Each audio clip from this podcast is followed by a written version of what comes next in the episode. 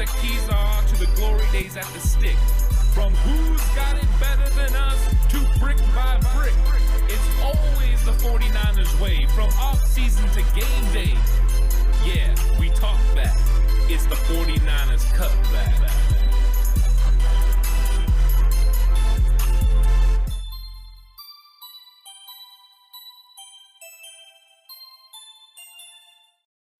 It's 49ers Cutback Podcast time, and welcome to the eve of 49ers versus Philly. This is going to be exciting.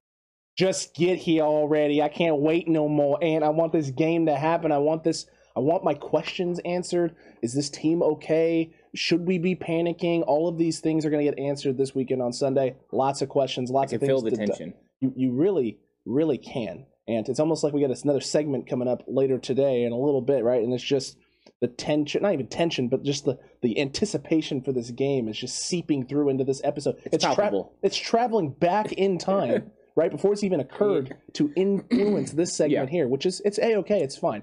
Uh, but make sure you hit that like button, make sure you hit that subscribe button as well. You don't want to miss the reaction show as soon as the week two game ends. Are we, you know, in shambles? Am I in tears? Are we ex- exuberant and jumping for joy? Is my shirt still on? We will have to find out. Is Ant still the same as he always is? Cool, calm, collected. Um, How exciting! they call me Mister Excitement. oh, don't. Um, no, I can get I can get worked up every once in a while. Uh, it's it's occasional. It's it's actually sometimes concerning. Uh, yeah, It, it is. it could get delirious.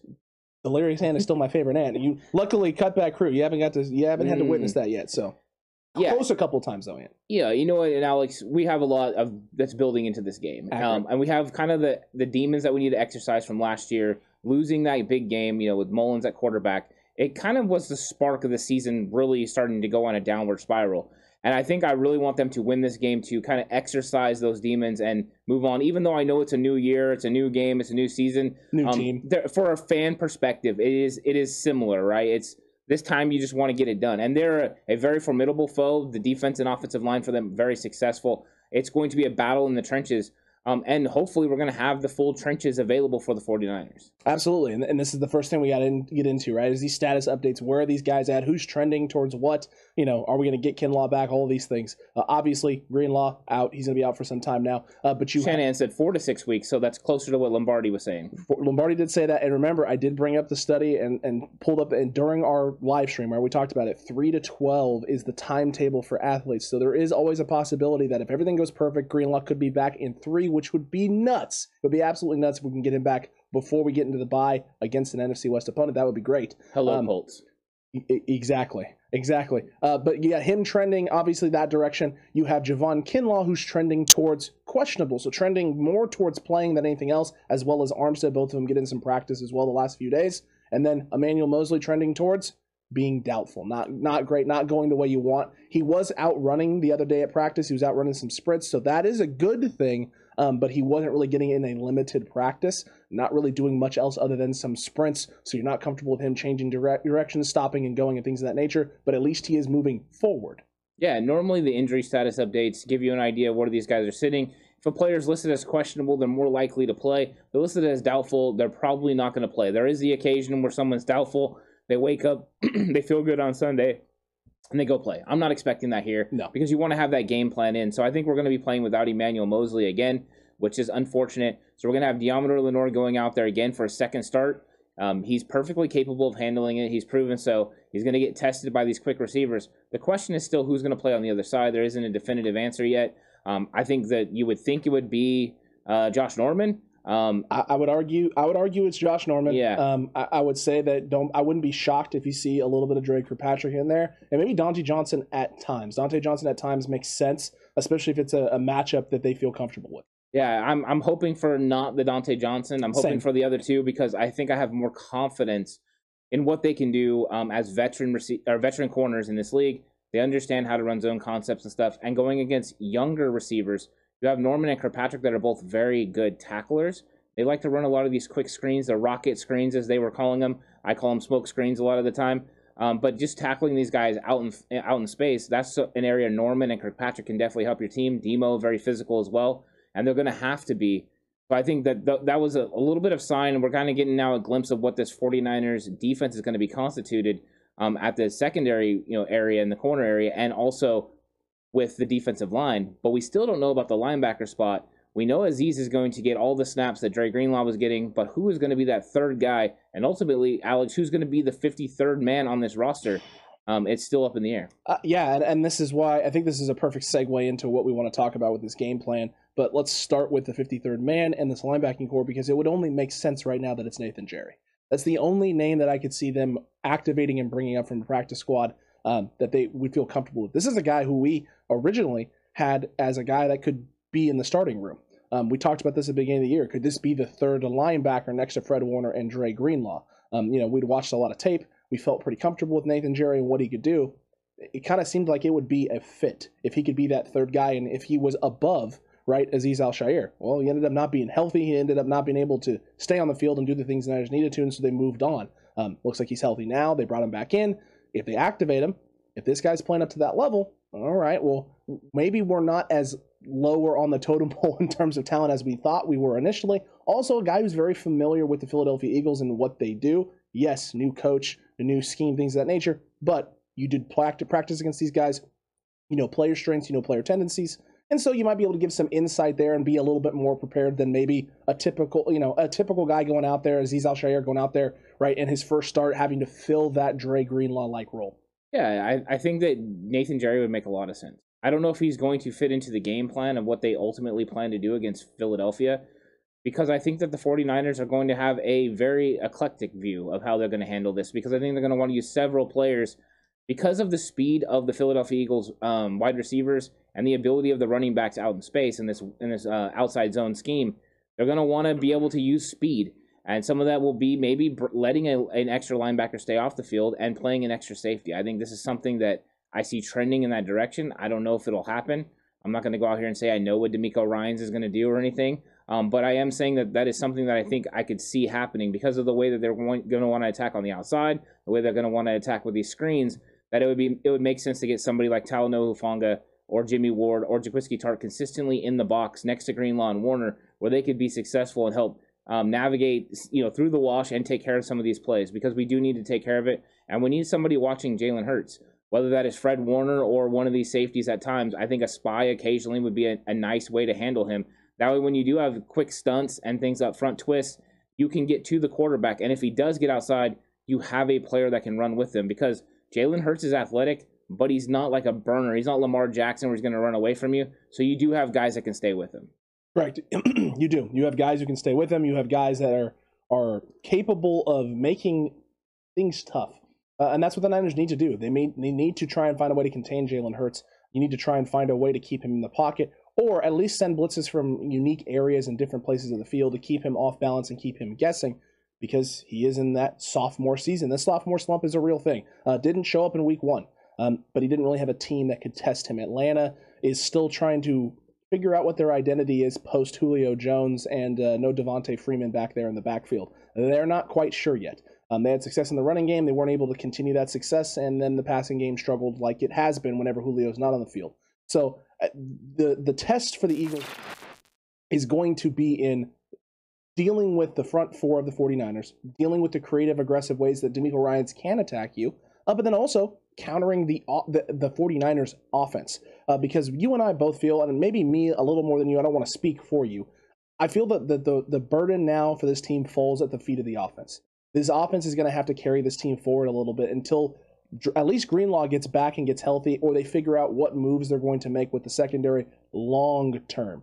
If Moseley comes back in and is playing lights out and Demo's playing lights out, okay, problem solved, right? Short term problem solved. As long as Demo stays healthy, as long as Moseley stays healthy, you're fine. But we can't get that question answered. It's not getting answered this week. It's probably not going to get answered next week. It's going to take a little bit of time for that question to fully be answered and realized, or for the Niners to know what direction to take. So now the offense is going to have to take the burden of being the thing that keeps us in games or gets us early leads so that the defense's job is a little easier.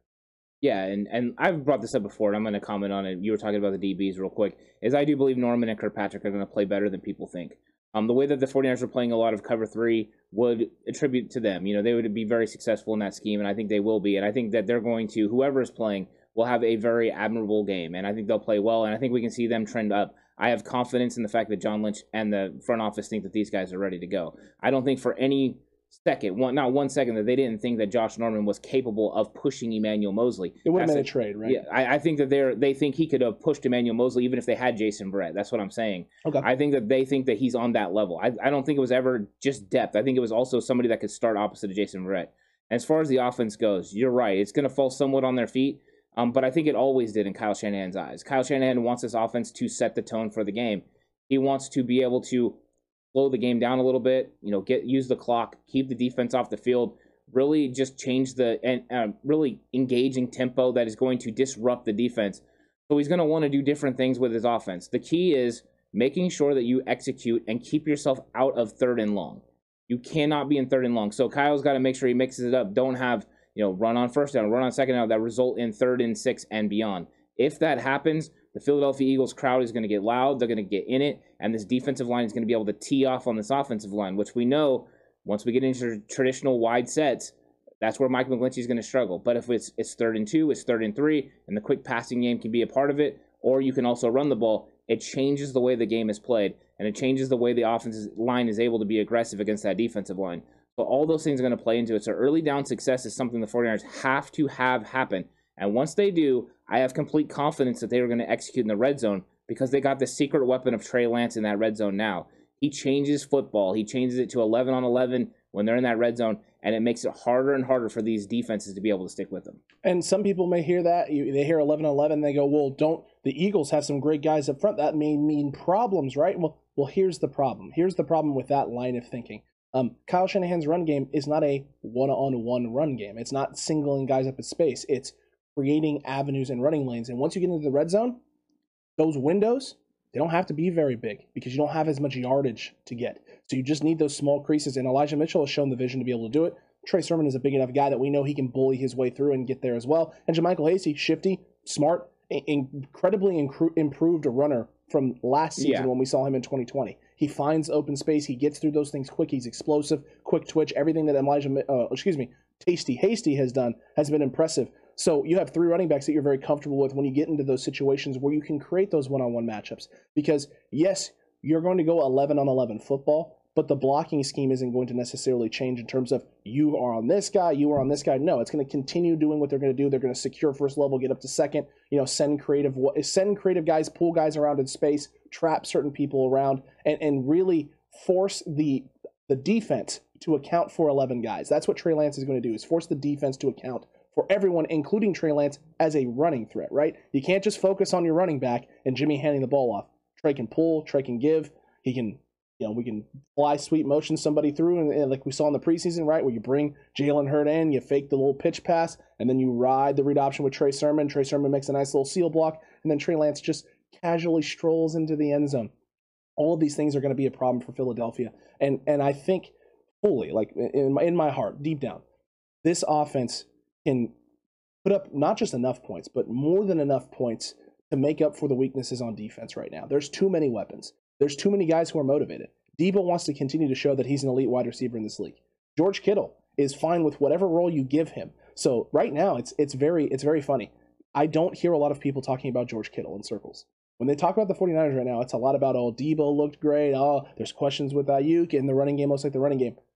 George Kittle is just being kind of mums the word. Not, not a lot of people are talking and paying attention to George Kittle and the things that he can do, which is great for the 49ers. Everyone's always going to account for George Kittle. But the less you're thinking about George Kittle, the more you're thinking about Deebo, Aiyuk, Elijah Mitchell, Kyle Juszczyk, no matter who it is, it means there are going to be opportunities and situations where you're going to be able to single up George Kittle, get him out in space, and let him make big plays like he made against the Saints in 2019.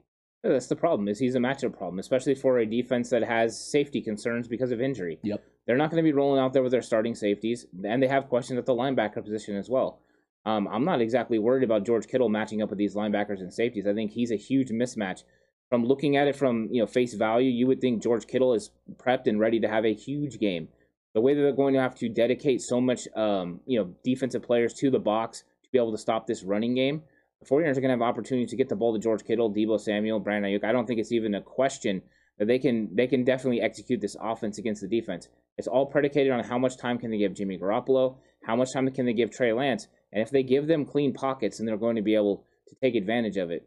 we'll see what they do with Trey Lance. We'll, we'll see if they you know elevate his game and change you know how many plays and how many snaps that he plays. If they do, um, I think there could be some read option ability there. You got Josh Sweat and those guys that like to come off the you know come off the end really fast. Well, now all of a sudden you come off too fast, and you fly down the line, and Trey pulls and goes around the outside.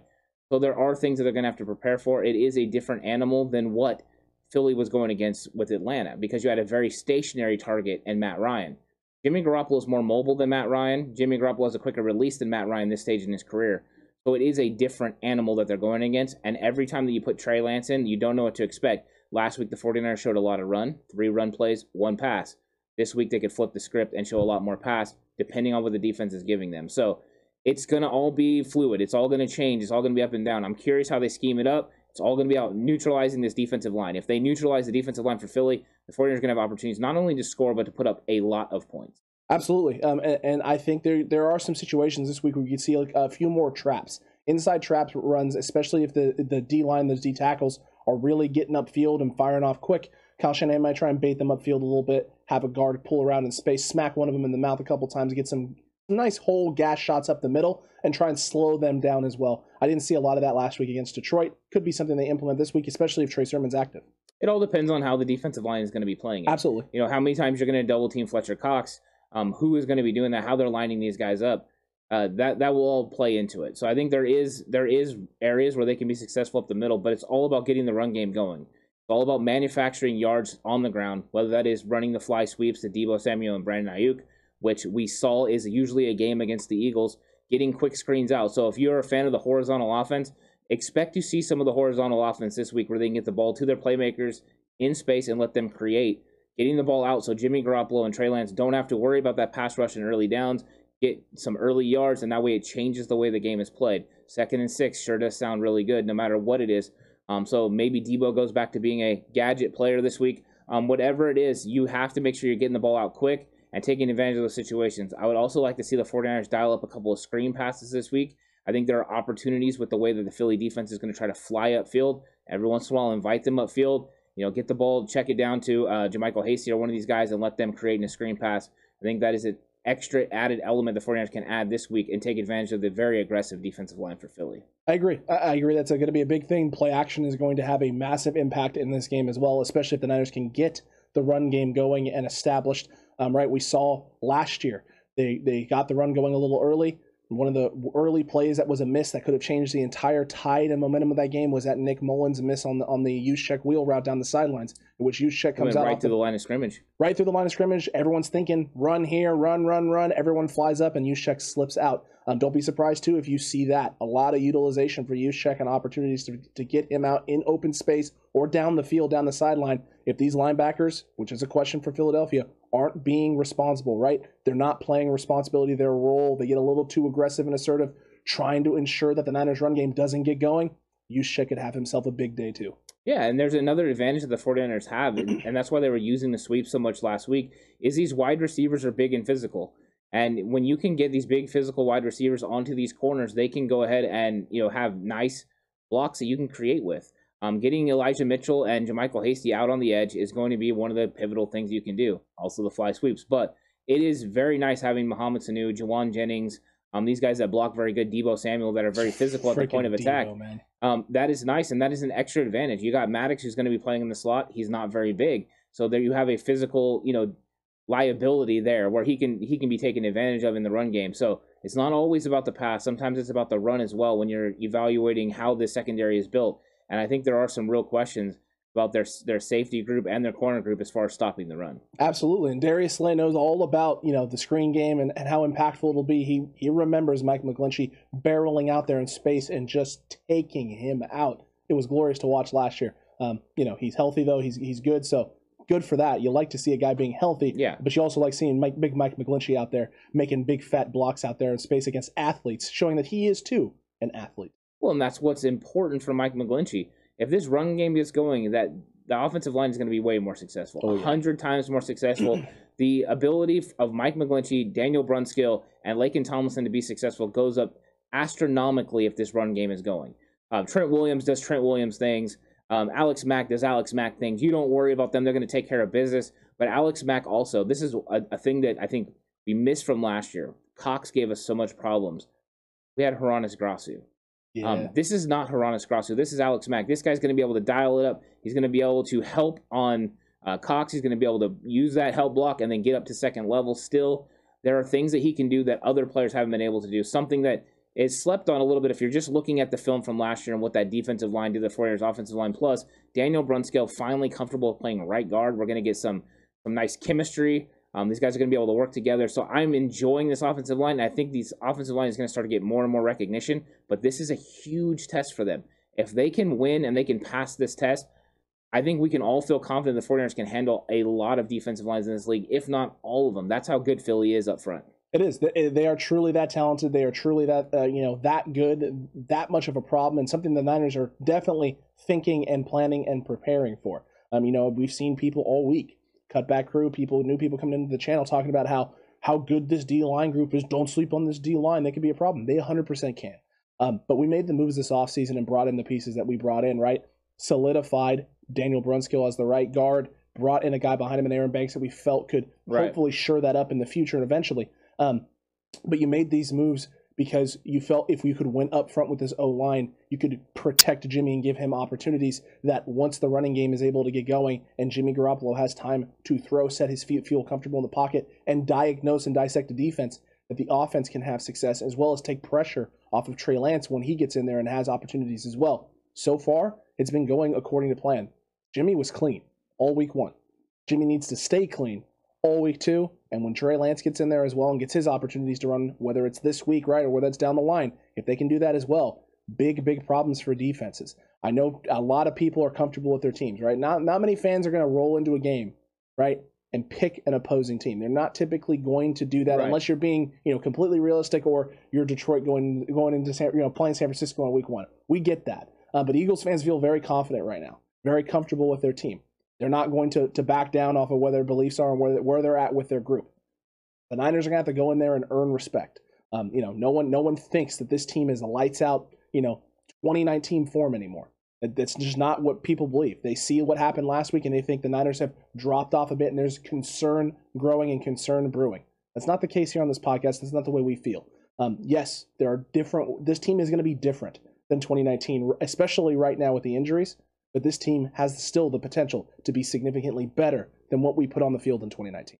you know when you're when you're talking about a season in the NFL, it's ups and downs. It's like a roller coaster. There's going to be your highs, there's going to be your lows, and unfortunately, we had that huge high in that Detroit game where we were just really going up, and we then we had that huge dip, and we all held our breath. And now it's kind of evened out, right? We've had a little bumps in the road along the way, but there's going to be more highs, and and that's what we're hoping is that there's more highs than there are lows, and that's what you're looking for. And the 49ers have Oh, put yeah. together a and built a roster of depth that they have ensured themselves that they can be competitive in every single football game. And that's what you're asking is not that you are the best team that you can beat everyone on paper, but that you can make sure that you can compete in every single football game. And if you can, you have the opportunity to win. You just have to execute a couple of plays, a couple of things go your way, you win the game.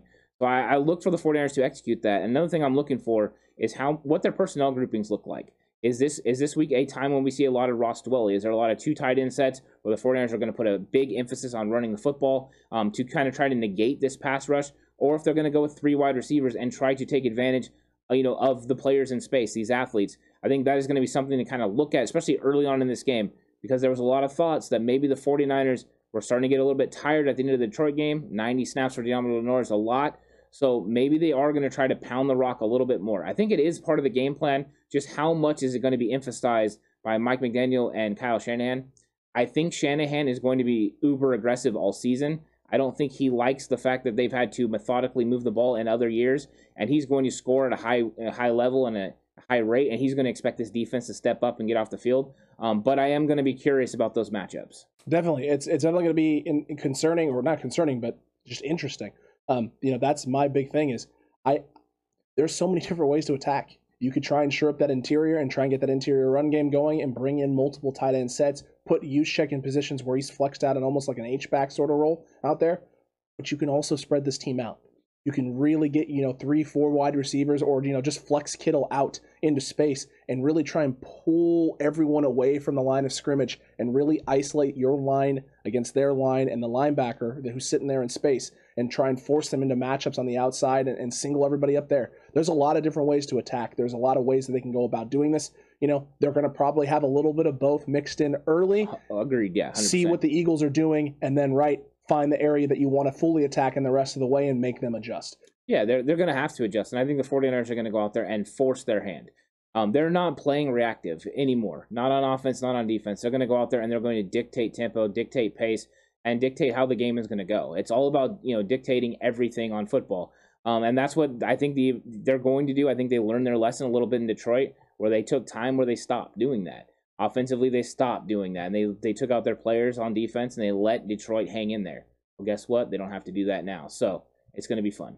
That is true. Monica getting hype there. We love to see it. Cutback crew, let us know what you think about the 49ers game plan going into this game against the Eagles, as well as the status updates for these players down below in the comment section right now. Are you worried? Are you excited? Do the 49ers have plenty of ways to attack the Philadelphia Eagles? Let us know about it. And while you're down there commenting away, don't forget to like, don't forget to subscribe. If you haven't already, hit that notification bell as well. That way you're notified for all of our videos.